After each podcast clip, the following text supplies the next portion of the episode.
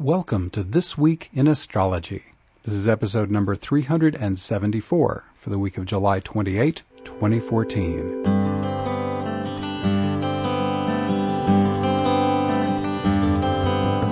This Week in Astrology is the free podcast that deepens your astrological wisdom. We always start with the coming week's astrological forecast and regularly feature listener emails, recorded listener consultations, and interviews with other astrologers. Make This Week in Astrology a regular part of your astrological education.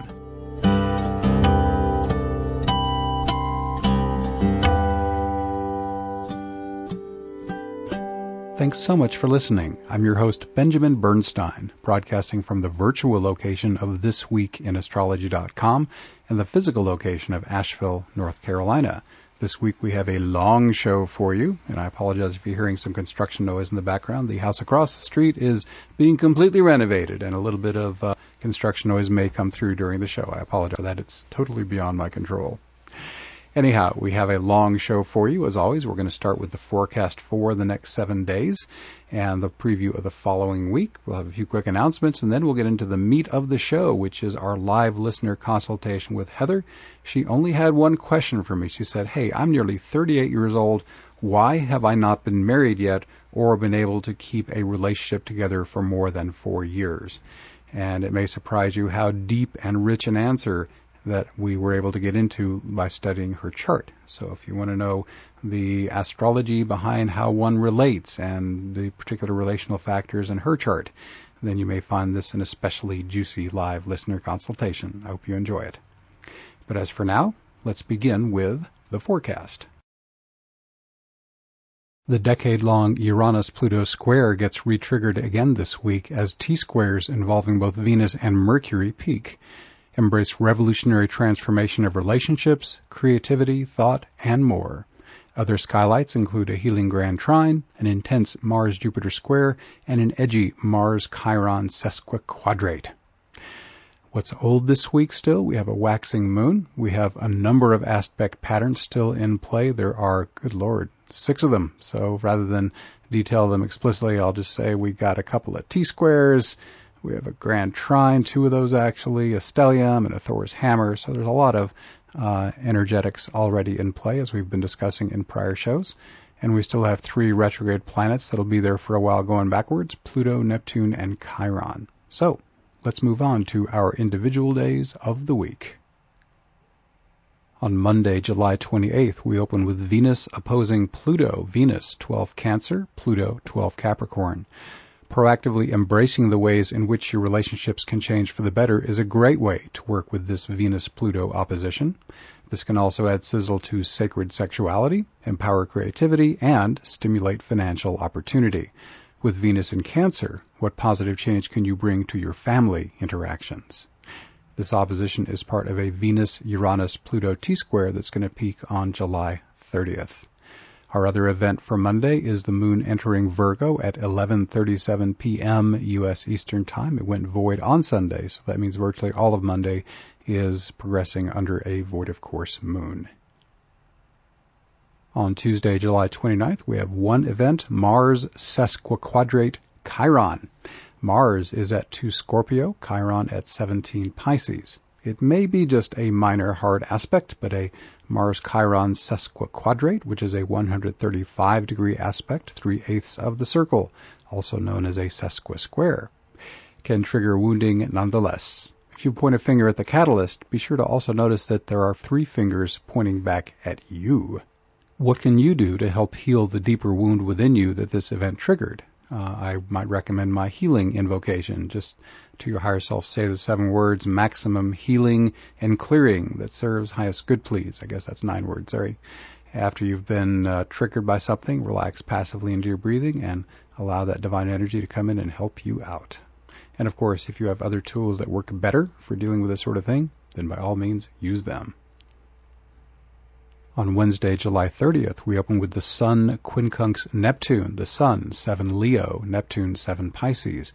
A strong desire for escape, whether through substances or distracting activities, can arise with a Sun-Neptune quincunx. That's 150-degree aspect. Martyrdom and aimlessness are other possible challenges. To harness this energy for good, connect with the profound bliss that only spirit can provide. My core invocation may help you. The 10-word shortcut for that is just to say to your higher self, maximum light and divine consciousness that serves highest good please. Then passively breathe and let the light do its thing. And with the sun in creative Leo, be sure to manifest your creative inspirations. The asteroid goddess Vesta transits Scorpio today through October 6th. In general, Vesta represents sacred service to a greater cause. In Scorpio, one of her juicier meanings, sacred sexuality, is emphasized, providing extra support for explorations in this area. Next up, we have a T-square with Venus, Uranus, and Pluto. How much nurturing are you receiving in your relationships, especially with your family members? Revolutionary transformation in how you relate and with whom is supported by a Cancerian Venus, Uranus, Pluto T-square. Paradigm shifts in your creativity and finances are also supported by this aspect pattern, which started on July 26th, peaks today, and ends on August 3rd. And then we have another aspect pattern peaking, a Thor's hammer. Healing and mentoring receive significant support as this Thor's hammer that started on July 24th peaks today, Wednesday, and wraps up on August 4th. With energizing Mars and Jupiter focusing their energies on the wounded healer Chiron, don't be surprised if unresolved emotional and psychological issues get triggered. But remember that every triggering is also a healing opportunity, and I have already mentioned to you my healing invocation that may help with that. On Thursday, July 31st, last day of the month, we open with some lunar events. First off, the Moon and Pallas Athena conjoin around 3:15 a.m. U.S. Eastern Time. This conjunction can accentuate some of the qualities of Pallas Athena, such as feminine assertiveness and strategic cunning. We have a void moon happening at 10:48 a.m. U.S. Eastern Time. That resolves pretty quickly thereafter as the moon enters Libra at 12:10 p.m. U.S. Eastern Time. Moon in Libra is a great time for relating with others and being creative. Then Mercury enters Leo. And he's going to be there, I should say it. Technically, Mercury is a hermaphrodite, neither male nor female. It's going to be present there through August 15th. This supports public speaking, acting, singing, and all flavors of the performance arts. Creative writing and getting your ideas into the spotlight is also supported. On Friday, August 1st, happy August, we open with Venus square Uranus. Venus, 16 Cancer, Uranus, 16 Aries. The theme of relationship intensity that started with Monday's Venus-Pluto opposition continues today with Venus square Uranus. Plutonian change can be slow, but Uranus can strike like a lightning bolt. Let your intuitive flashes guide you in making any revolutionary changes that serve highest good in your relationships, creativity, and finances. This square is part of the Venus-Uranus-Pluto T-square that peaked on Wednesday. Next up, we have a couple of Venus trines. She's not just doing squares and oppositions. We have Venus trine Saturn and Venus trine Chiron. In both cases, Venus is at 17 Cancer, Saturn is at 17 Scorpio, and Chiron is at 17 Pisces. With all of the stress Venus is under from Pluto and Uranus, it's good to know that other planets are offering their assistance. A Venus-Saturn trine offers foundational support to Venus's core meanings, relationship, creativity, and money, and a Venus-Chiron trine opens the door to healing and mentoring. Next up, Mars square Jupiter. Mars for Scorpio, Jupiter for Leo. The basic meaning of this Mars-Jupiter square is the amplification of sexuality, leadership, warrior spirit, and innovation. With Mars in Scorpio, sacred sexuality, shared resources, occult activities, and investigation are also fired up.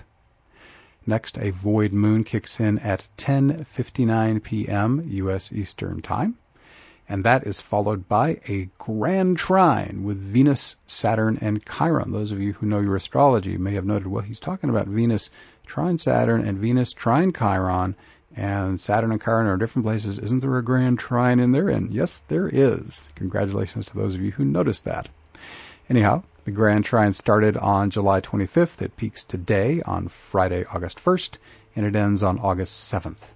This Grand Trine's healing energies focus into interpersonal relationships, creativity, and finances. With Venus in Cancer, all of this can be productively focused into family matters. Moving into the weekend, Saturday, August 2nd, we have Mercury conjunct Jupiter, both planets at 4 degrees Leo. All the meanings of Mercury in Leo that I gave already are powerfully amplified by Mercury's conjunction to Jupiter today. And since that was a couple days ago in the forecast, maybe I should mention those again for you. Let's talk about public speaking, acting, singing, all flavors of the performance arts, creative writing, getting your ideas into the spotlight. So that's kind of Mercury in Leo, and that's amplified by the Jupiter conjunction. So thought and speech can be powerfully energized, but be careful not to talk someone's ear off under this loquacious energy. Next up, Mercury square Mars. Mercury for Leo, Mars for Scorpio. This square also fires up the desire to learn and share information, but it can also trigger verbal conflict. This aspect loves to tell transformative truths with dramatic elocution, but be sure to also consider the feelings of those who are receiving your messages. Also today, here on Saturday, August 2nd, a Moon Ceres conjunction. That's happening around 8:30 p.m. U.S. Eastern Time. This amplifies Ceres energy, which can include abundance, fertility, mother-daughter relationships, and the theme of release and return. And the moon finishes off that void moon I mentioned earlier as it enters Scorpio at 10:57 p.m. U.S. Eastern Time. And the moon in Scorpio is that scorpionic energy I have just mentioned a moment ago, which is like going deep into the depths, transformation, death and rebirth, the occult, sacred sexuality, and that flavor of experience. Sunday, August 3rd, we open with a Moon Vesta conjunction. Vesta is about serving a higher cause and potentially about sacred sexuality. That Moon Vesta conjunction is around 1:15 a.m. U.S. Eastern Time. Then the Moon conjoins Mars at around 7:30 a.m. U.S. Eastern Time. And that's a great time for sexuality and initiation. And again, if for some reason you're in a potentially volatile situation at that time of day, 7:30 Sunday morning Eastern Time, then watch out for volatile people or situations. Our final event of the week is a Sun-Pluto quincunx, the Sun at 12 Leo, Pluto at 12 Capricorn. Any tendencies you have toward domineering behavior can be exacerbated with the Leonine Sun quincunx Pluto. But you can also choose to have this aspect support the transformation of your ego into the increasingly compliant tool of spirit. And that ends our forecast for these 7 days. Next week, we have an abundantly packed astrological week. The week of August 4th, we're going to have an Aquarius full moon, Saturn trine Chiron. When two slow guys connect, it's a big deal. Mars trine Neptune, another significant aspect. Mercury makes 5 aspects. He's going to aspect Neptune, Pluto, Uranus, Chiron, and Saturn. There will be a Sun-Mercury conjunction. The Sun itself will trine Uranus, quincunx Chiron, and square Saturn. And we have 3 asteroid goddesses changing signs. I haven't seen that one before. Ceres enters Scorpio, Juno enters Cancer, and Pallas Athena enters Libra. So I will be here to give you perspective on all that and let you know how you can fine-tune these astrological energies so that they work best in your life. I look forward to speaking to you about that next week. You can hear my weekly forecast every week on This Week in Astrology, but would you also like to get a free, concise version in writing? How about having it pop into your inbox every week? How about occasional bonus articles on astrology, healing, spiritual awakening, and more? That's what you'll get with Astro Shaman's free weekly email newsletter. To subscribe, go to astroshaman.com. You'll see the newsletter sign-up form near the top of the sidebar. And if you like to calculate your own astrology charts, why not use the world's leading Windows astrology software and get it for the lowest price available? Astro Shaman is an authorized dealer for Solar Fire Gold, which can also run on your Mac. To learn more or place your order, visit astroshaman.com.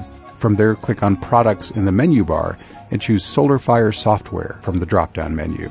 A free weekly forecast newsletter, and the best available price on Solar Fire Gold. 2 great reasons to visit astroshaman.com right now. Here's a few quick announcements. Information on everything that follows is in the What's New section of the homepage of astroshaman.com. On August 1st through 4th, that's this coming weekend, folks, Kimberly Crowe and I will be at the Loveolution Gathering doing our shamanic awakening process. That's an entire weekend at a national forest camp of very high vibration stuff done with very high vibration folks. Should be awesome, and it's super cheap. I believe it's just $79 for the entire weekend, including food. Try to beat that for a value. So please check out that if you're anywhere near Asheville, North Carolina, near where it's going to be, and that sounds like a good time to you. Also, I want to start spreading the excitement about the Soul Journeys events that I'll be participating in on August 16 and 17. Big headline, that has been reduced by over 50%. It's now just $40 for each day's event. It was more like $99. They had a radical price reduction. So if you were ruling it out being too expensive, it's not anymore. So basically on Saturday, August 16th, I'm part of the event Soul Journeys, A Journey Through the Stars, and I'll be doing a 2-hour shamanic astrology planetary invocation for harmonious living event as part of that. And then on August 17th, that Sunday, Kimberly Crowe and I will guide participants in a 2-hour shamanic awakening ceremony, and that's part of the Soul Journeys, A Healing Experience. Both of these are just a few minutes drive from Asheville, North Carolina. So please check that out. It's very affordable, and it should be a spectacular experience. As always, I'm putting up weekly YouTube video forecasts, which now include chart graphics. My Shamanic Awakening meetup now starts at 7:15 till 9 p.m. U.S. Eastern Time. You can join us by conference call if you can't be here in person, and that's always a love offering event. And guess what? That's all the announcements. Got through them fast. Thanks for listening, and next up we will have our live listener consultation. Welcome to our live listener consultation. This week I'm pleased to have on the show Heather. Heather, thank you so much for being with me on This Week in Astrology. Thank you, Benjamin. It's a pleasure to be here. My pleasure to have you. So I always begin by confirming that I have the chart data correct. I show that you are the Heather born on September 28, 1976, 7:30 a.m. in Muncie, Indiana. Is that all correct? That is correct. And for those who don't know, Muncie is spelled M-U-N-C-I-E. And that, just to verify, I also sometimes give a couple of coordinates to verify the chart. I show your chart with Libra rising at 15 degrees 32 minutes. Is that correct?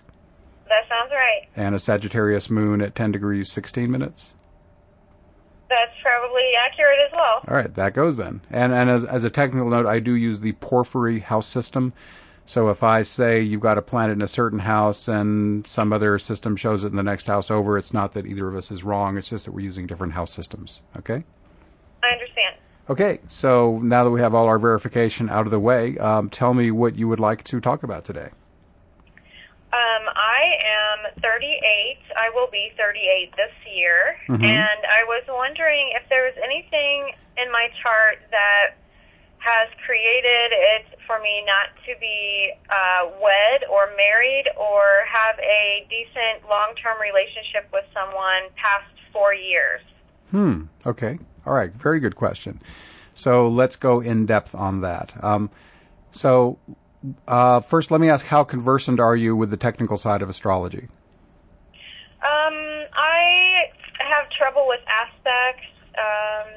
I understand the houses and the planets in the signs and in the houses, and sort of understanding those things. You know, I need to understand the aspects a little bit more. But that's about the level I am. Yeah. Okay. All right, so let's dive in, and this is not just going to be me yammering about the chart. I will be asking you questions, and because the chart is a statement of potential, and you know everything in it can go low side or high side, so I won't know the details of what's expressing high or low until I get that from you, okay? Okay. So when we do a career analysis, a relational analysis, it's good to begin with the seventh house, and let's start there. So your seventh house, let me begin by noting that you have what I refer to as a flip over chart. And yes. What that means is that all of the natural signs of the houses are opposite their natural placements. to illustrate this. This is an astrology alphabet concept where the idea is the first house, its very meaning comes from the sign Aries, and the second house, its very meaning comes from the second sign Taurus, and all the way around with Pisces and the 12th house correlating. And in your case, you have Libra on the first house, the opposite energy of Aries, and the second house is Scorpio, the opposite sign of Taurus. So all the way around, every single house has as its ruling sign the opposite energy of that house's natural state. Does that make sense? That's exactly, yes. Okay. That's correct. And that's actually a powerful message all by itself. It says one of your whole, opportunities in this lifetime is to balance complementary opposites in every field of life.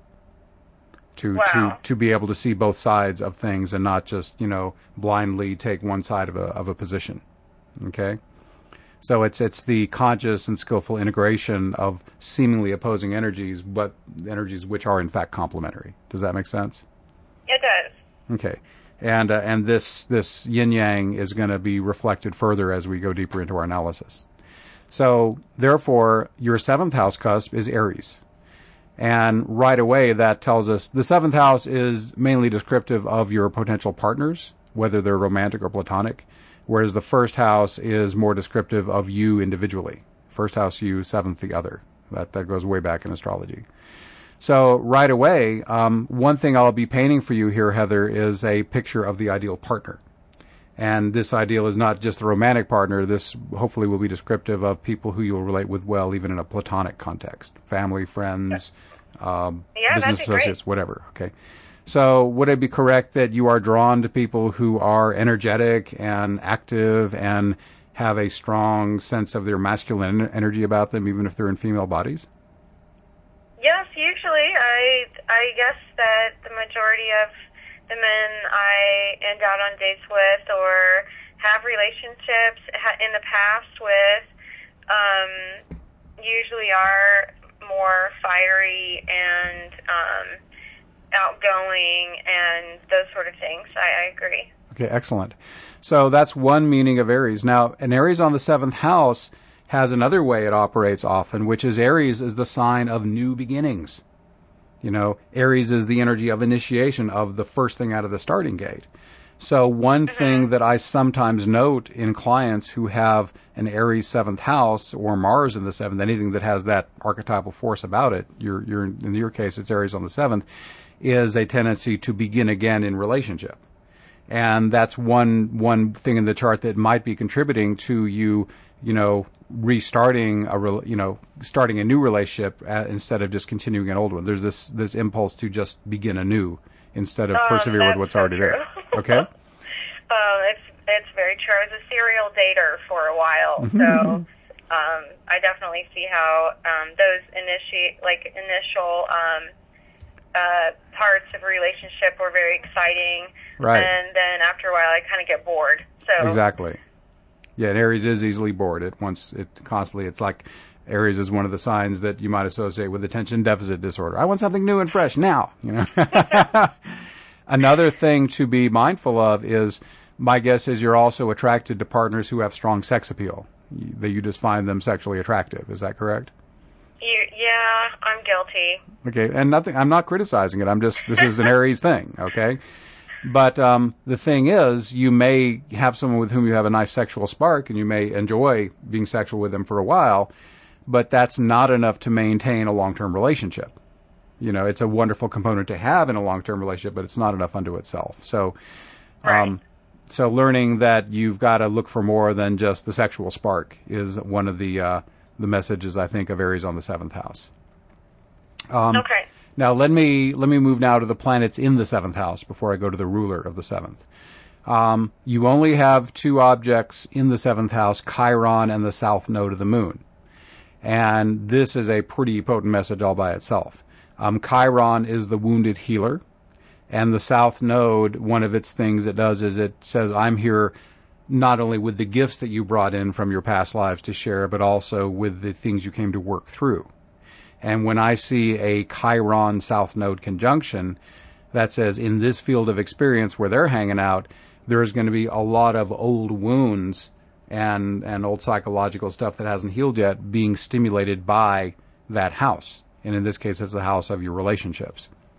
So my guess is your relationships often will start off with high energy, excitement, lots of sexual buzz, you know, the thrill of newness. But after a while, that person starts to trigger you, and you become uncomfortable with that, and you think, oh, God, not another one. I thought this was a keeper, and now they're just pissing me off all the time, and I'm getting triggered, and let's just try another one.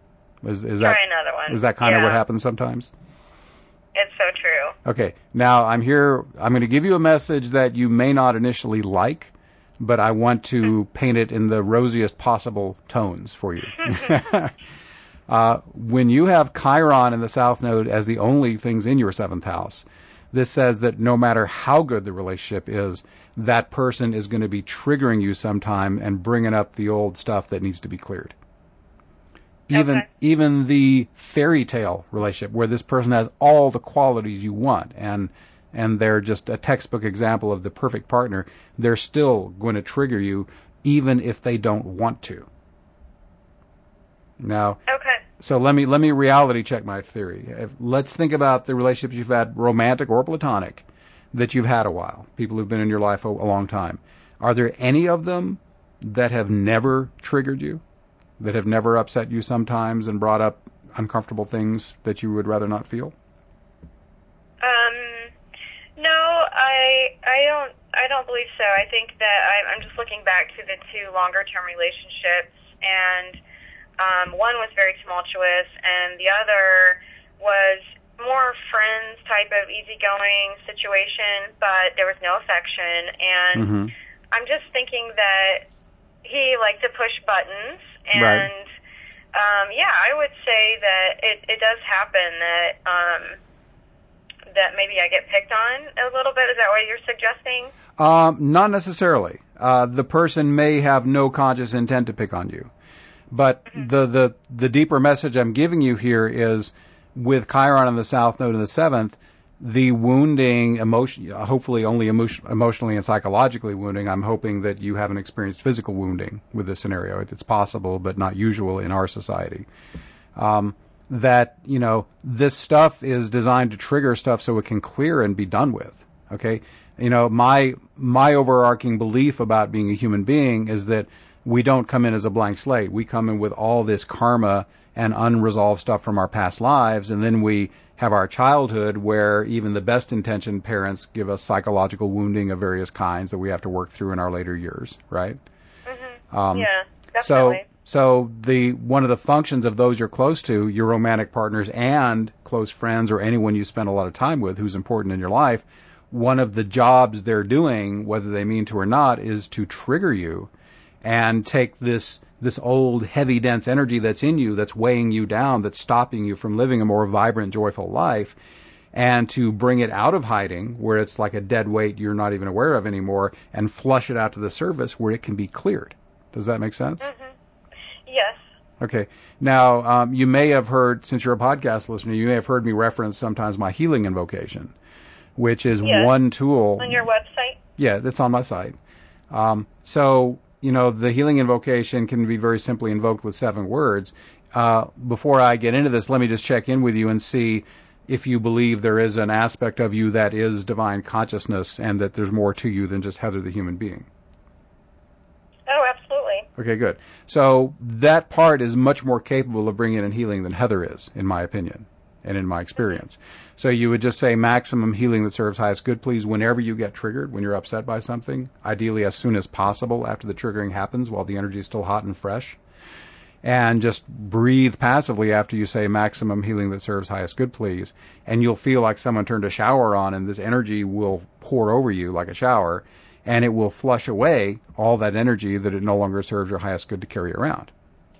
And if you are diligent and persistent when you get triggered, when you call this healing in, then you'll discover those same people who are triggering you are actually doing you a huge favor because they're finding those areas that are ready to go, the heavy, dense energy that's weighing you down, even if you're not conscious of it, and clearing it. And I promise you, every time you do one of these cycles, you'll end up clearer and brighter and more divinely conscious than before the trigger happened.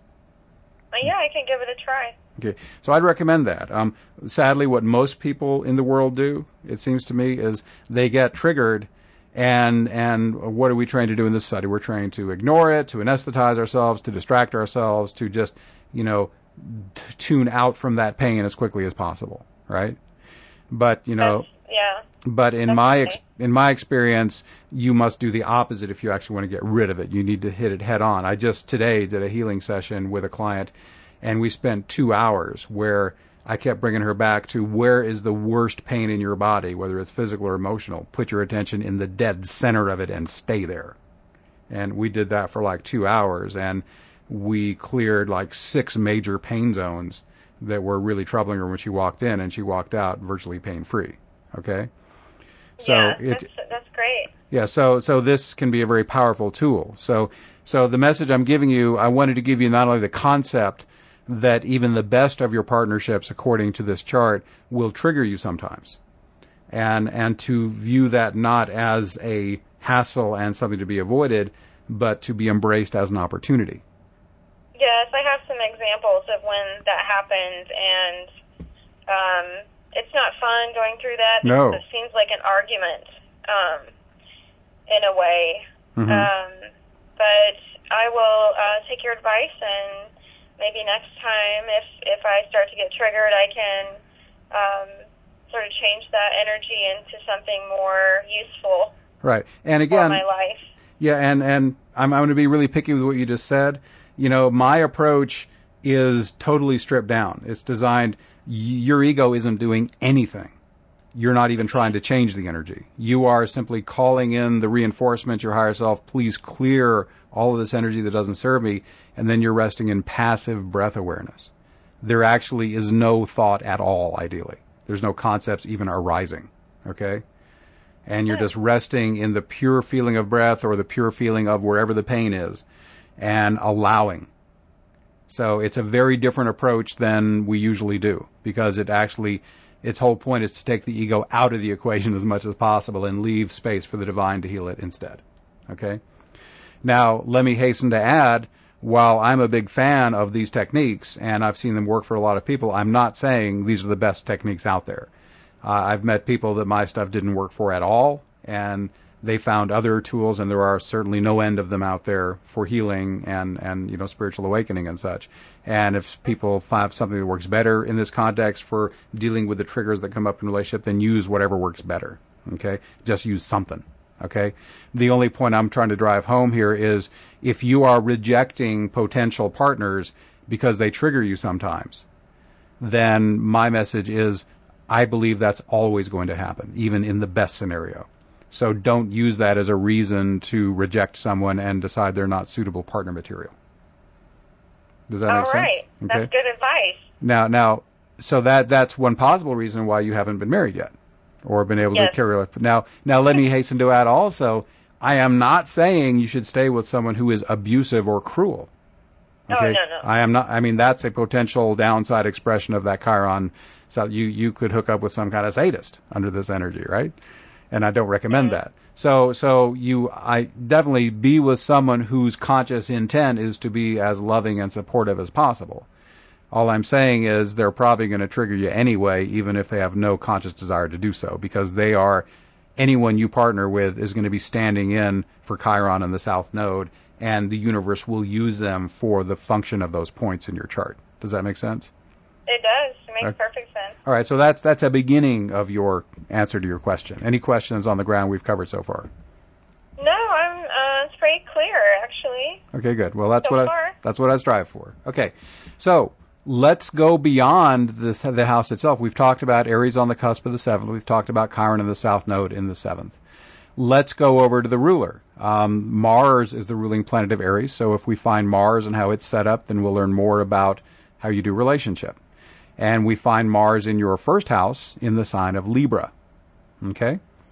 Let me give a little overview here. You have 5 things in Libra, which is the sign of relationship.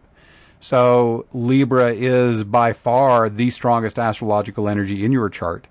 And the way Libra usually likes to express in people's charts is the desire to relate with others and be in relationship. Would you say that the desire to relate with others is a very strong and consistent desire for you, Heather?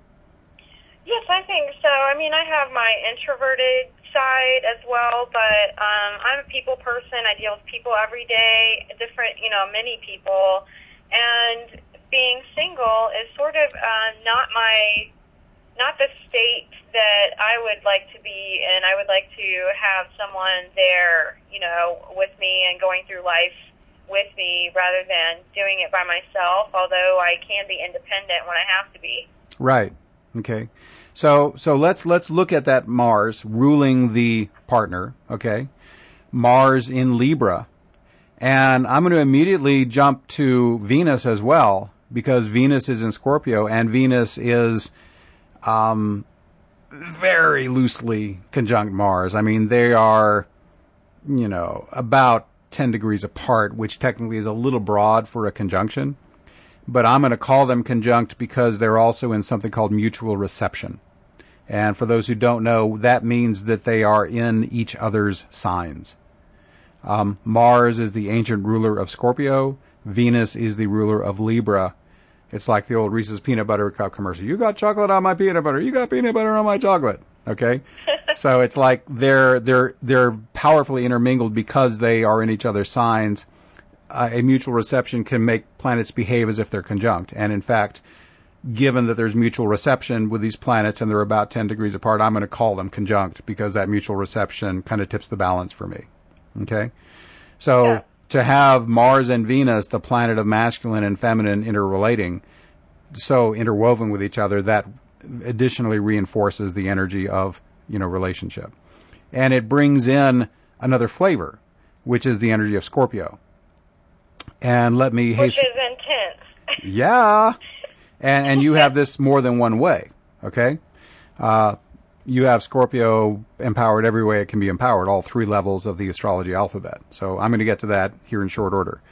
So Venus is in Scorpio, okay? And Venus, for anyone, is the natural relationship planet. That's one of her core meanings. So Venus in Scorpio already tells us, if I'm going to relate with something, I want to relate intensively. And I want to have a profound soul connection with you and not just a surfacey, pleasant kind of relationship. Am I correct that that's... It's exactly like that. Okay. And let me just quickly add the other evidence for that. You also, in Libra, have a Sun-Pluto conjunction. They are less than 6 degrees apart by conjunction. And Pluto and Scorpio are exactly the same energy in astrology. So a Sun-Pluto conjunction in Libra says, I like to relate intensively and at the deepest possible level. And furthermore, I have Jupiter in your 8th house. The 8th house is the Scorpio-flavored house by nature. Jupiter's nature is to expand and amplify whatever it gets into. And to have expansive Jupiter in the 8th house is a powerful signal that the 8th house of blending with another at the deepest possible level is amplified too. So three different ways we've got a message that you do not want to relate superficially. You want to relate at the deepest possible level of blending and intensity that you can handle. Am I correct about that? That's correct. Okay. Now, has it been your experience that most men are eager to do this? No. No, they're not. No. Okay. No, a lot of them don't understand, and I'm to the point where I say I want a new age guy so we can understand, so we can relate on spiritually.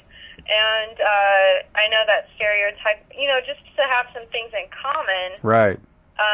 With someone that would understand that I don't just want to be friends. I don't just want, you to come over once in a while. I want something that it has meaning. Right. So metaphorically, you want to put the lid on the cauldron and bring it to a boil, right? Yeah. Yeah. So again, most men are not wired that way. Now, I live in Asheville, North Carolina, and I happen to know a lot of guys who want to relate that way too. But in the more general world, they are a bit fewer and farther between. I grant you, but I also believe that for other reasons in your chart, you can call to yourself the exact partner you're looking for with this. But okay. Is it a lot of the situation sometimes where you get a good prospect and you're together for a while, and the movie from that wonderful movie that Tom Cruise was in, where the line "Too Much Reality for a Friday Night" came in, where he's the sports. I don't know. He's the sports agent. Oh, legend. Jerry Maguire. Jerry Maguire. Amazing movie. Oh. Yeah. So my guess is you will start a relation with someone and they just can't take the heat. It's too intense. Right. Right? In other words, that's probably right. I scare people. So you have, I mean, the Sun-Pluto conjunction alone would be enough to prove that you have powerful transformational energy. The fact that Pluto was also conjunct your ascendant and opposing your descendant, thus throwing transformational energy onto the partner, okay, indicates that, you know, being with you is not a lighthearted thing. If they're going to be with you, they're going to be powerfully subjected to the energy of transformation, whether they want it or not. Am I correct? Mm-hmm. Yes, I'm aware of the intensity of the Scorpio energy, and you know, I try not to be, you know, blow up their phone. I try not to be obsessive. I, you know, hold back some because I just want a partner, you know. And so I am aware of that. And I think that's a good thing about astrology is that if you're aware of what's going on, you can... You know, we have free will, so we can decide if we'd like to be and use this energy or just try to, you know, work with it and do our best as we're going along. Okay. And let me throw out an idea that's coming to me, and the concept that's coming was truth in advertising. What if you made clear, I don't know if you're doing any like personal ads or anything like that to try to attract a partner, but... Well, whatever you do, but when you meet a guy, say, look, I'm really intense, and I'm only interested in connecting with a guy who is very motivated to do a lot of very powerful personal growth and transformation, and he wants a partner who naturally acts as a catalyst for that. Okay. I could try that. Yeah, because that's what's going to happen anyway, isn't it? Probably. Has that not always been what's happened? I scare guys away. No. I'm saying if you enter into a committed partnership, you know, you may, like you say, hold back at first, but over a period of months and then years, your true nature is going to show itself, and that intense transformational energy you carry is going to impinge upon that person, and he's going to be having to deal with that, you know, whether you all want it to be there or not. It's just going to be there because that's how you're wired. Is that right? I know. I think I was trying to let a little out, some at a time. But you're right. Eventually, they find out. Okay. So, and that's often when the troubles start coming up, right? Or is that? Well, there's other trouble about finding compatibility. Okay. There's just it's a very complex matter to try to find a partner, a life partner. Okay. All right. But the point is, if you know there's something that's true about you and it's going to have a profound and radical effect on the partnership, why not put it out there up front and attract someone? I think you're right. I think I can adapt to that and see what happens next time that things are looking positively, that going in the right direction, then I can try that. Yeah. Yeah, and let me just, you know, fully expand on the thought a little bit, which is it depends on your motive. If you're only interested in dating if it's going to lead to a committed partnership, then that would be a good strategy in my opinion. In other words, in my opinion, when you're first connecting with someone, it's better to let them know right up front, here's what you'd be getting into, you know, whether you perceive it as good or bad. But this is what I need in a partner, and if you do not meet any of these core criteria, let's have a nice first date and agree not to see each other again. You see what I'm saying? That's a mature way of handling this issue, yes. Yeah, but it depends. But if your desire is just to have someone to spend some fun time with, have a few dates, have a nice time together, then that might be a really poor approach. You know, the approach I'm suggesting is if you want to really focus your search for the partner only into qualified prospects, then this would keep you from wasting your time having multiple dates with someone who is not actually a suitable long-term partner. Yes, I'm taking notes right now. So that's just a thought. I'm not telling you that's the way to do it, but that would be a more efficient way to go about a search like this. Since we've agreed that is an aspect of you with the intense transformation. And I will promise you there are guys out there who are seeking a woman who will catalyze their evolution and their growth. Okay? Yeah. I know lots of them. Yeah. So and they're wondering, and these guys are, where are the women who are, intense and transformational? I can't find them anywhere. Okay? Mm-hmm. And if you let it be known that that's what you are and that's what you're seeking, then it's going to be a whole idea to attract that kind of person, is my only point. Okay? Yeah. Okay. So I think I've made that point sufficiently well. Okay? Yes, you did. Now, let me point out another thing to continue answering your question, why am I not married yet? Venus and Mars, obviously key planets in the relational question. Venus... When you have planets in mutual reception, we can think of them as swapping places. So, in fact, Mars is at 23, I'll just round to the nearest degree, is at 23 Libra, and Venus is at 3 Scorpio.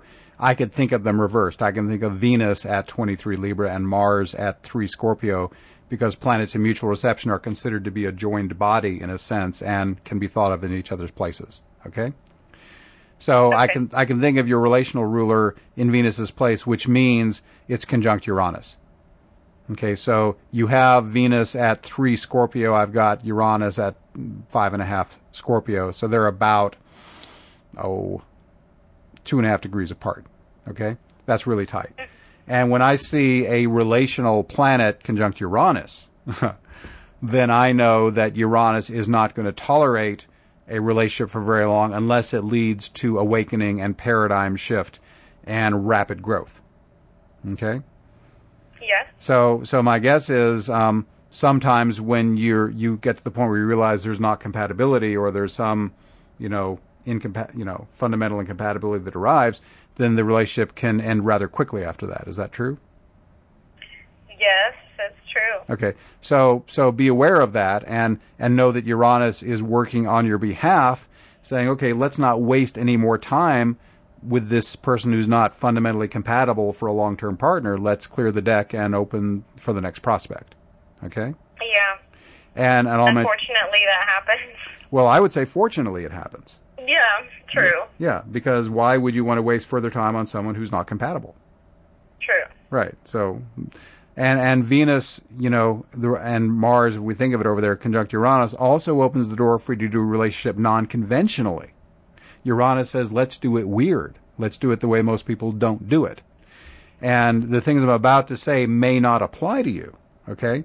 But I've seen many clients who have a relational point tied into Uranus who are either gay or bisexual, or they prefer open relationship to monogamy.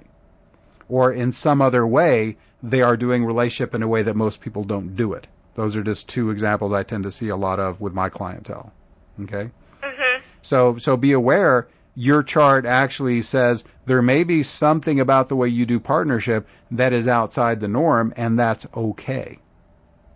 Okay. So if there is anything that you consider, unusual about the way you want to do relationship, that Uranus gives you permission and blessing to do it that way.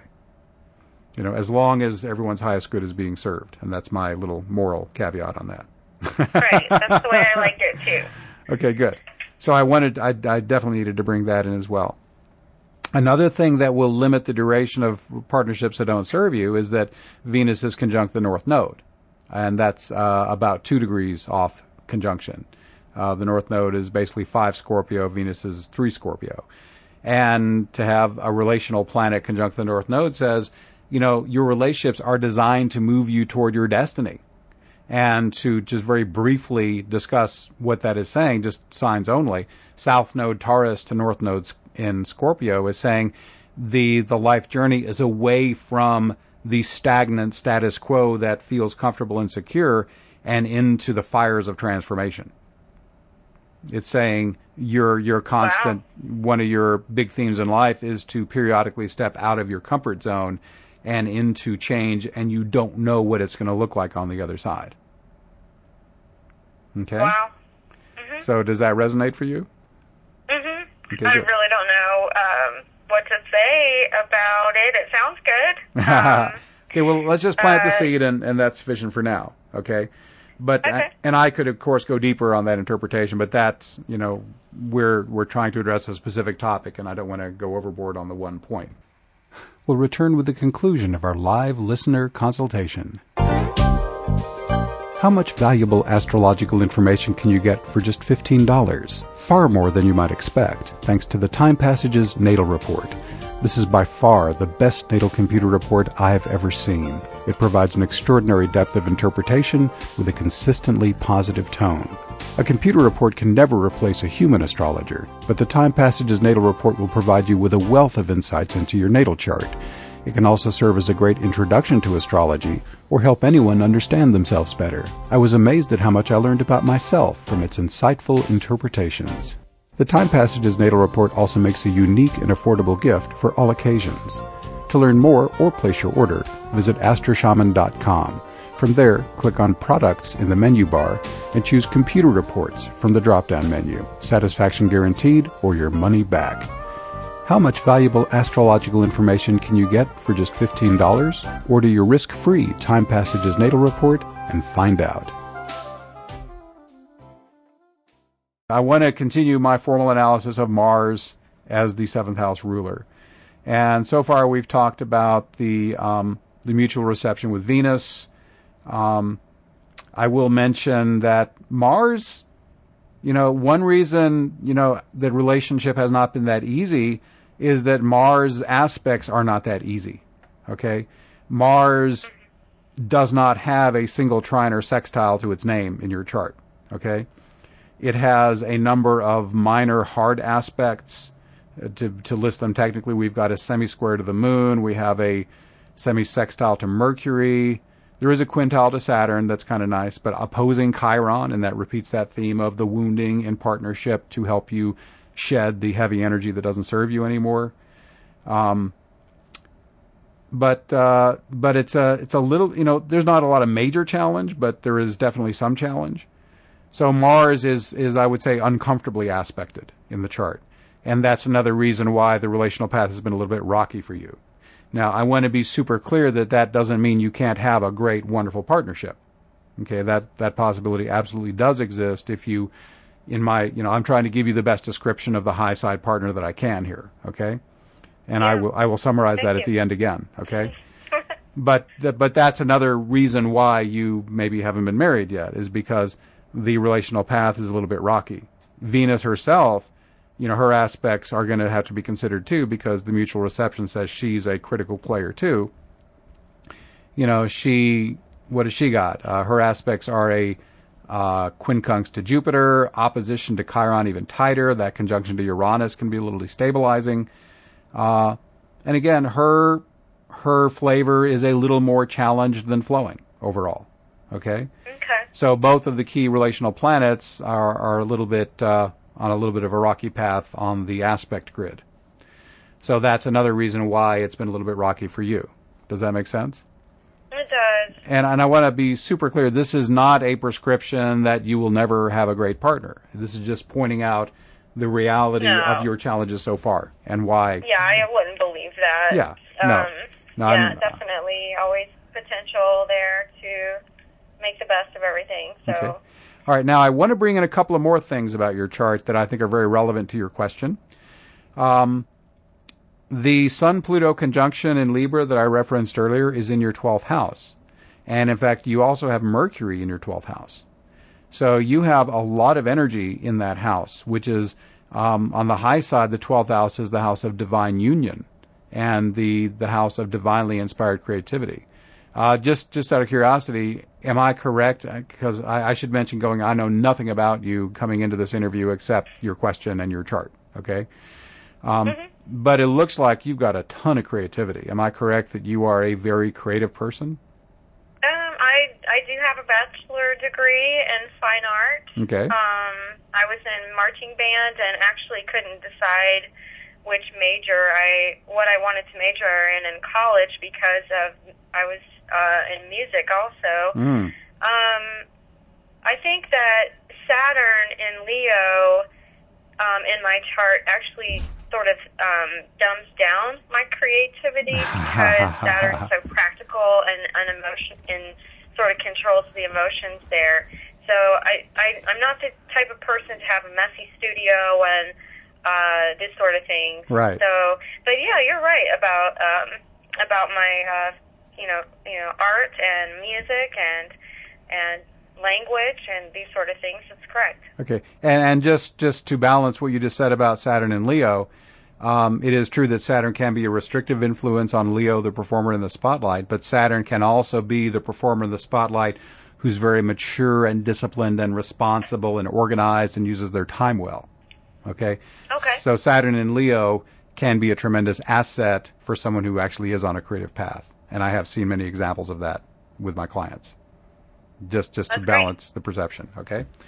All right, so I just wanted to give fair shake to Libra's other primary meaning, which is creative expression. And you can make a choice with all that, Libra. You can say, I want to focus on relationship, or I can focus on creativity. I remember one female client I worked with a while back, and, she had, her Venus was receiving a really super strong aspect. I said, wow, what an amazing energy for entering into partnership. She said, I could care less about partnership. I just want to do my art. I do not want a person in my life. I just want to do art. And she was wanting to take her Libra Venus energies exclusively into the creative realm, which is always a choice, by the way. Okay? So just be aware that that's an option that everyone has with a strong Venus or Libra influence. Okay? Yeah. But clearly you are desiring of relationships, so let me refocus onto that. The reason I'm bringing out the 12th house, which is the house of inspired creativity on one side, but my favorite use of it is the house of divine union, of becoming one with the divine consciously. You've already mentioned that you are spiritual, and I assume you've had some inner experiences of divine connection of some kind. Is that true? I can't think of any at this moment, but yes, that's true. Okay, or even where you've just kind of felt kind of ecstatic or blissful or altered in a meditation or something like that. Yes. Okay. All right, so that 12th house makes that really juicy for you, okay? You also have a Moon-Neptune conjunction that totally supports that as well. So with a loaded 12th house, with a Moon-Neptune conjunction, one thing I've observed very consistently is that when I have a relational thing that relates to the Neptune or the 12th house, then one step in attracting the ideal partner is to deepen your relationship with your own divine self. Okay? Because I've observed in relationship that more often than not, like attracts like. And the more you raise your own vibration by connecting more consistently with your own divine essence, the higher quality partner you're going to attract. Right. So I agree with that. So I'm not going to belabor that point, but it needed to be mentioned with that loaded 12th house, in my opinion. Okay. I also want to talk briefly about your Moon-Neptune conjunction, because this is another key piece. Everyone I've ever met who's got a strong Moon-Neptune connection is an empath. They feel other people's emotions. Is that true of you as well? I don't like to admit it. I do read articles about what being an empath is like, and I haven't really educated myself too much or worked with it. Well, let me ask the question. Yeah, thank you. When another person is feeling a strong emotion, do you feel it too? Yeah, I do. Right. So the one way to think about this is the filter between you and other people is a lot more porous than for most people. And since the Moon is emotions and Neptune is that porous filter in this context, that says that you are very sensitive and you feel the vibes around you more than most people do. Has that been your experience? That's true, and I really dislike crowds. And if someone leaves a table that I've sat next to, I can tell that there's no one sitting there any longer. Right. Without looking. Good. Yeah, so basically you've got sixth sense, ESP, whatever you want to call it. You have sensitivity beyond the five senses, where you're feeling the energies around you from the environment, from people, and you can feel what's going on without needing your five physical senses to know. Would that be a fair way of putting it? Yeah, it's not something I feel very, like I haven't worked with it, but I think it's there. I think everyone has that in a way too. Well, everyone has the potential for it, but I've really observed, and as an astrologer, that when I see signatures like this, some people do it much more naturally and easily than others do. Some people are more naturally porous, such as you. Okay. Does that make sense? Yeah. So the reason I brought up the whole empathic thing is it not true that when you enter into partnership with someone, they basically cannot keep secrets from you, and they, to you, energetically are an open book, even if they try to maintain psychic privacy? It is true. I do have a bit of detective in me also, but there have been instances that I've sort of had a hunch something wasn't right. Right. And you may not know the facts of the situation, but you, to borrow a phrase, you feel the disturbance in the force, do you not? Yes. Right. So basically, I would also let your partners know up front that you are very sensitive, and that to be with you requires a level of emotional nakedness and psychic openness to you that is going to be there whether the two of you want it to be there or not. Okay. I think I can do that. So basically, we are really narrowing the field of prospects here. We need a guy who doesn't mind being blended with you all the time to a degree, and who understands that the kind of intimacy that is going to be there with you is a level of intimacy he may not have experienced before. Okay? I remember when I entered into a relationship with Spirit Song years ago, who I was with for 7 years, she knew what was going on in me sometimes before I did. She was so sensitive. She was more tuned into me than I was. And it took me some adjusting to get used to that level of psychic nakedness. And the relationship I'm in now with Kimberly is even more so. Okay? And it's taken me a while to adjust to having that level of transparency on the inner level. Okay? So basically, this is the kind of thing you have the potential for, and so the two criteria that most guys are going to rule out most prospects immediately is their being willingness to have that level of intimacy and nakedness on the inner world, on the emotional level and the psychic level with you, and for them to have an avid desire to grow and evolve and transform, their consciousness, which is kind of a mandate with a chart like you've got. Does that make sense? It does. Okay. So what I'm saying is, let's just be realistic about what your chart says. And again, you are giving me confirmation that these things are true in your experience as well, right? Yes, it's making sense. Right. So I think we're definitely getting into the heart of why have you not been married yet? You haven't fine-tuned your prospects yet. You haven't discovered, okay, I need a guy who is really advanced, who is really conscious, who really wants to grow, who doesn't mind this level of inner intimacy that I have, and who wants that. Okay? Exactly. And so these are things you can put into your law of attraction setup, which is the next point I'm going to cover. So, I'm taking notes. Okay, good. So let me ask you if you're already familiar with the concept of law of attraction. I've been seeing it a lot, my Facebook feed, different articles, but I haven't read any because I dated someone that was into that, and it seems he could manipulate and get whatever he wanted based on what he's read about the law of attraction. Okay, all right, and it is true. It was popularized by the DVD The Secret and the subsequent book and follow-ups.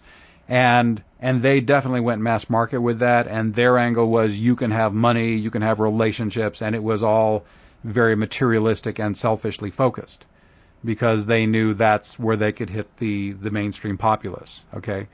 But law of attraction can also be used for the highest good of all concerned. So law of attraction does not have to be selfish and manipulative, okay? The reason I'm mentioning it in your case is because you have a very powerful law of attraction signature in your astrology that is especially useful for relationships. Okay? And let me explain. Right. Let me explain what we're looking at. You in your chart have a Grand Trine. And this is Now, if anyone is looking at the graphics of this, I should have mentioned in the intro to this that I have the chart up of your natal chart. And it has Saturn up in the 10th house, trining Neptune and the moon down in the 2nd. And what's not showing on the graphic, because I don't have my chart set up to make aspects to the descendant, is they're both making trines to the descendant itself. So I have a grand trine, an equilateral triangle, Saturn in the 10th to Neptune and the moon in the 2nd, going to the descendant itself, the 7th house cusp, and then that descendant connecting back to Saturn, making a grand trine. The reason Neptune and Saturn are central to this discussion is that in my experience, these are the law of attraction planets. Neptune in this context says, I visualize, I imagine. Saturn says, I crystallize and I make it real in 3D. And they are connecting, the Grand Trine connects them to the descendant, the relationship point. Okay? So what I'm going to suggest to you is use law of attraction in order to tell the universe exactly the kind of partner you want, which is you are right as a human being. Every human being has the right to order up from the universe the things they want. Okay.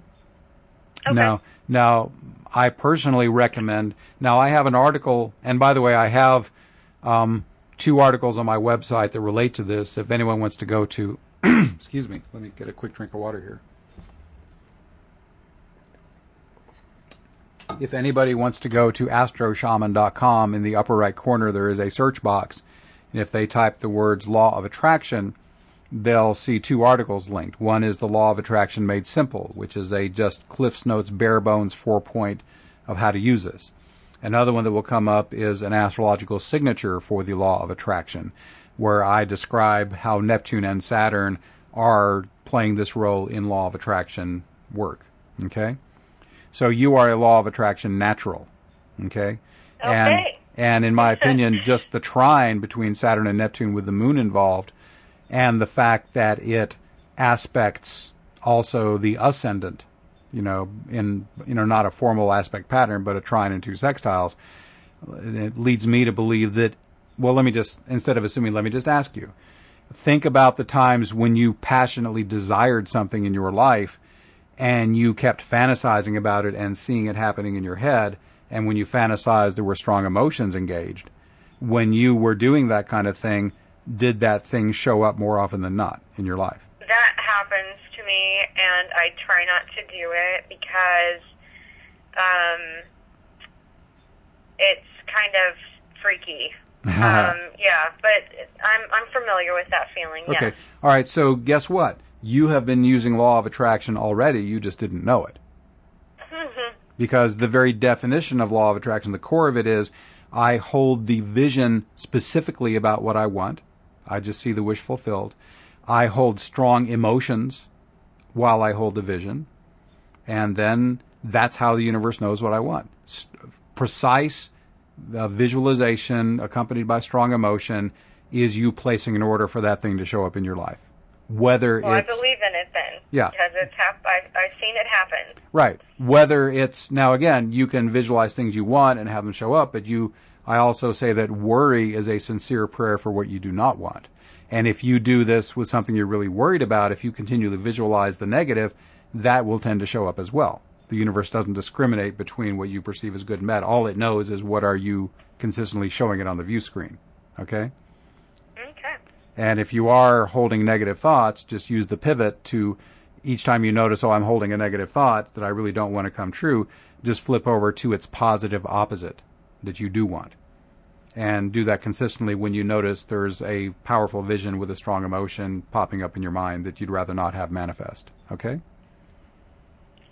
Okay. So since you cannot avoid using law of attraction because you're naturally wired for it and you know it works, I would recommend that you do use it, because this enables you to be a conscious participant in your own life, which is the ego's role and responsibility until you reach full awakening, at which point everything goes to autopilot. Okay? But that's a neat way to look at it. Yeah. So basically you can just take luck of the draw and let your mind wander onto whatever, or you can say, let's do this consciously, and you do want a partner, right? And you want a partner who really suits you, right? Yes. Okay, so my God, you've got a Saturn-Neptune-Moon descendant Grand Trine, which is tailor-made for visualizing the ideal partner, I think you'd be silly not to do it. Okay?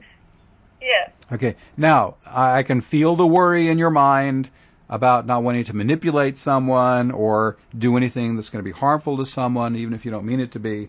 So the last step in my law of attraction, you know, my bullet points are point one, write it down in as much detail as possible and print it out, put it in the physical world on paper. Two, visualize it in great detail, just the wish fulfilled. Three, feel the strong positive emotions as you hold the vision. And four, end with the karma-free safety clause, which the shortest form of it is simply this or something better, which is shorthand for this or something better now manifests for the highest good of all concerned. And basically that, as long as what you are visualizing you believe to be in the highest good of all, if that is your belief and you've done your best at the ego level for that, you're now giving your higher part, which has the bigger picture than your ego could ever have, permission to adjust your vision so that it is totally karma-free and that only good will come of it for everyone who's involved or affected by what you're doing. Does that make sense? Yes. So that phrase, this or something better, shorthand for this or something better now manifests for the highest good of all concerned, guarantees that you can visualize with 100% power and no worries because you know if you got any details wrong, it's going to be corrected on the way in. Does that make sense? Very good. Okay. Yes, very good. So does that allay any concerns you've had about law of attraction? That helps. I think that I took notes. I'll probably read the articles that I run into and look into some things with free time. And, okay, good. And, but any questions about what I've covered so far on law of attraction? I have no questions. Okay. So basically, you know, one image I use sometimes is, okay, life is like you're sitting at a table in a restaurant and the waiter comes up and he says, what would you like to eat? Okay. And so many people, their response to life is kind of like, oh, I don't know, bring me some kind of food maybe. and they have no idea what they're going to, because that waiter has no clue what to bring you. Okay. So at that point, it becomes kind of luck of the draw. You don't know what you're going to get. Okay. If you're still operating as a human ego primarily, and you are not fully spiritually awakened yet, again, at which point it all becomes more automatic, then I believe an optimal life requires holding the visions of what you want and telling the universe precisely what it is that you want. Because then the universe, which is far more malleable than most realize, it's really more like the Star Trek holodeck than the concrete fixed reality most people perceive it to be. Because your reality outside you morphs constantly in response to the thoughts and emotions that you hold, okay? So you are creating your universe in real time anyway, whether you are conscious of that or not. So my view is it's better to be a conscious creator, and my whole view of astrology is that the movement of the planets and the setup of planets in your chart shows the particular energetic setup that you chose for this time around in this lifetime. And it shows you the core strengths and challenges you chose as a conscious evolving soul for this particular round of incarnation. And it would be wise to partner consciously with that setup and make the best of it. You know, one of my sayings is, if you're going to be God experiencing human form, if you're going to be a spiritual being having a human experience, why not give God a good time? Right. Help him out. Yeah. Or whatever it is, okay? That which cannot be verbalized anyway. All right. So, Heather, we've spent nearly an hour on your natal chart, but I want to close by looking at a couple of transits you're having that are just amazing and very relevant to our discussion. If, in fact, you've given me the correct birth time and you are born at 7:30 a.m., then your descendant, your Aries descendant, is at 15 degrees 32 minutes, and transit Uranus right now is also in Aries at 16.5 degrees. It's already crossed the descendant once. It's retrograding and will touch it twice more over the next several months. Okay? Furthermore, Pluto stationed last at about 12.5, which puts it in striking distance of a square to the descendant. And I'm not sure if it'll exactly square it in 2015. It'll definitely be squaring it in 2016. So my point is that the most powerful astrological signature of the entire decade of the 2010s, the Uranus-Pluto square, has already begun work on your descendant, your relational house. Okay? And what Uranus and Pluto create together is revolutionary transformation. So the hopeful message I want to give you with this is your status quo to date in this lifetime has been relationships that didn't work out, that really didn't fit your needs as a person, right? That's correct. Okay. So I'm here to tell you that you are now having what may well be the most powerful relational transit of your lifetime. And it is a multi-year transit that will probably be going on for about the next 4 to 5 years before Pluto's done squaring your descendant. And that this is an unprecedented opportunity to paradigm shift how you do relationship and give you the kind of partnership you actually desire. Okay? Now, in fact, this energy of paradigm shift and revolution will go on for many years beyond that, because the setup of your chart is, here we have the descendant at 15 Aries, and across the chart in Libra, 8 degrees later, I've got Mars, your descendant ruler. Roughly 9 or 10 degrees later, I have Venus, the natural ruler of relationship, and because of the mutual reception, an equivalent force of relational with Mars. So, you know, as Pluto continues churning over the square to the 7th house, Uranus will be opposing Mars and then getting ready to oppose Venus. So it's really a many multi-year scenario that we're looking at here, with very powerful planets aspecting key relational points. Are you following? Yes. So it's powerful already, with Uranus already on the descendant, and will be for many more years. So my suggestion to you, which of course you can take or leave, is my hope today is that the things I've said about your chart have given you an answer to your question, why have I not yet been married? And does this answer make sense to you? Does it feel true? Yes. You made a lot of valid points about just a number of things in my entire life, basically. And I just want to thank you for showing me your insights and allowing me on the show. And it's great to hear about these things that give me a new view as far as maybe a new approach as well. Okay. And maybe I'll learn something along the way, and that's great with me. So thank you a lot, Benjamin. My pleasure. Now, I'd like to make sort of my summary statement, if that's okay. Okay. Fine. Well, first off, don't believe anything I told you, okay? I have, to the best of my ability, done my best to answer your question. But I am a fallible human, and I may have got some things wrong. So what I often say to clients is the things I said that felt intuitively correct, they resonated at a gut level, those are probably correct. If I said something and you say, where the hell did that come from? That feels totally false. I don't relate to that at all. Either I got it wrong, or it's not time for for that to come alive in you yet. Okay? So only take and use the things that feel true to you. Okay? And test them. Don't just take my word for anything. Okay? But if I have been correct in interpreting your chart, what it allows you to do is actually consciously write down, these are the qualities I need in my partner. The reason I haven't gotten married yet is I have not yet hooked up with a person who meets the core criteria suggested by my chart that create the optimal partner. Okay? And if you choose to use law of attraction and you make the list of including as many of the insights I shared today that feel true and relevant for you, that you actually want, and put that in your law of attraction write-up, and then include that in your visualization and your law of attraction work, then I believe with the transits you're now having, with strong activation of the descendant by very powerful planets, that you could rather quickly attract a partner who would work very well for you. Okay? Yes, I believe that to be true, too. Okay. So again, I've brought out some certain challenges in the chart, which I believe to be true, and I've tried to give you ways to view those as positive and to work with them in a healthy way.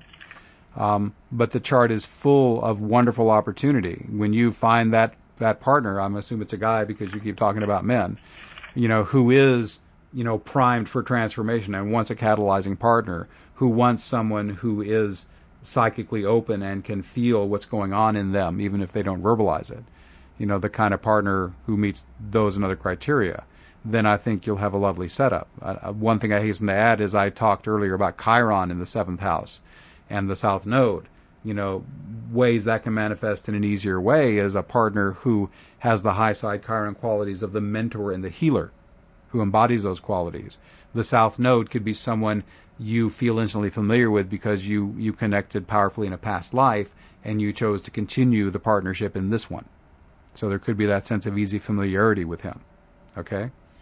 So those are other examples of ways that the things I discussed can show on the high side. With Uranus conjunct Venus, another quality of the partner would be someone who is unique and one of a kind, someone who receives intuitive flashes easily and acts on them, someone who is rather humanitarian and wants to do higher service that isn't just benefiting himself. That's another quality of Uranus I didn't mention just yet. So I wanted to hasten to fill in those voids as well. So I think I feel complete with my summary now. And are there any last questions or comments you have at all before we finish the session? No, I'm very pleased. I'm glad that I was chosen to have my charts. I've never done anything like this before besides tarot cards. And other than that, I'm just very pleased, and I thank you for your insights. It's been great. Well, that's been my great pleasure to work with you, Heather. Thanks so much for being on the show. You're welcome. Thanks for having me. I offer 3 main services at Astro Shaman: astrology, shamanic healing, and awakening activation. All are equally effective in person or long distance. Choose one or combine 2 or more services during your session. Astrology offers insights into soul purpose, career, relationships, spirituality, timing, relocation, and much more. In awakening activation sessions, I help you immerse into your own awakened state using simple, powerful invocations, then teach you how to refresh it on your own. Shamanic healing can reduce or eliminate physical, emotional, or mental issues, and usually results in significantly enhanced divine consciousness. I also offer electional astrology to help you pick the perfect date and time for any important event. And be sure to check out my free services page, where you can load up on free forecasts, podcasts, invocations, and music. Sliding scale payment is available by request. You can get a 20% discount during your birthday month, and gift certificates are always available. I work with clients all around the world by phone and Skype. You get a free digital recording of your session, and I accept PayPal and all major credit cards. Finally, my guarantee makes it risk-free. If you don't feel that your experience was helpful, it's free. For more information or to set an appointment, visit astroshaman.com, email info@astroshaman.com, or call 828-338-9852. I love my work, and I look forward to helping you.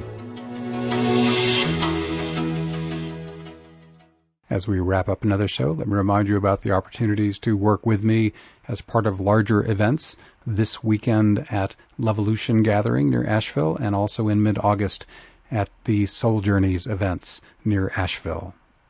And as a reminder, you can learn all about those on the homepage of astroshaman.com. Just check out the What's New section slightly down from the top. If you enjoy This Week in Astrology, please tell a friend or post or tweet about us or donate to support us at ThisWeekInAstrology.com. You can link to our Facebook page and Twitter feed, where I post daily forecasts from ThisWeekInAstrology.com and AstroShaman.com. You can listen to This Week in Astrology on your smartphone or tablet at Stitcher.com, and if you're an iTunes listener, please do subscribe through iTunes and help us keep our run going as the #1 astrology audio podcast on iTunes. Thanks so much for listening. Until next week, I wish you infinite blessings as the stars light your way.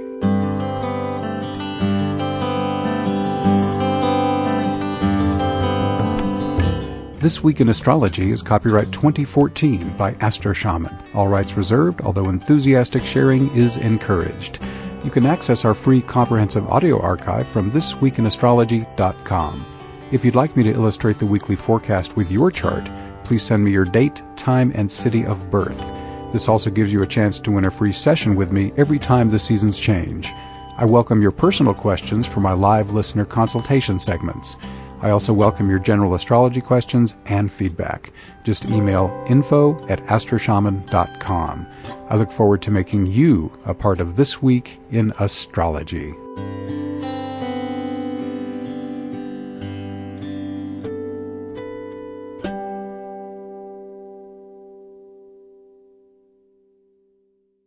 Here's this week's index. The overview begins at 1 minute 54 seconds.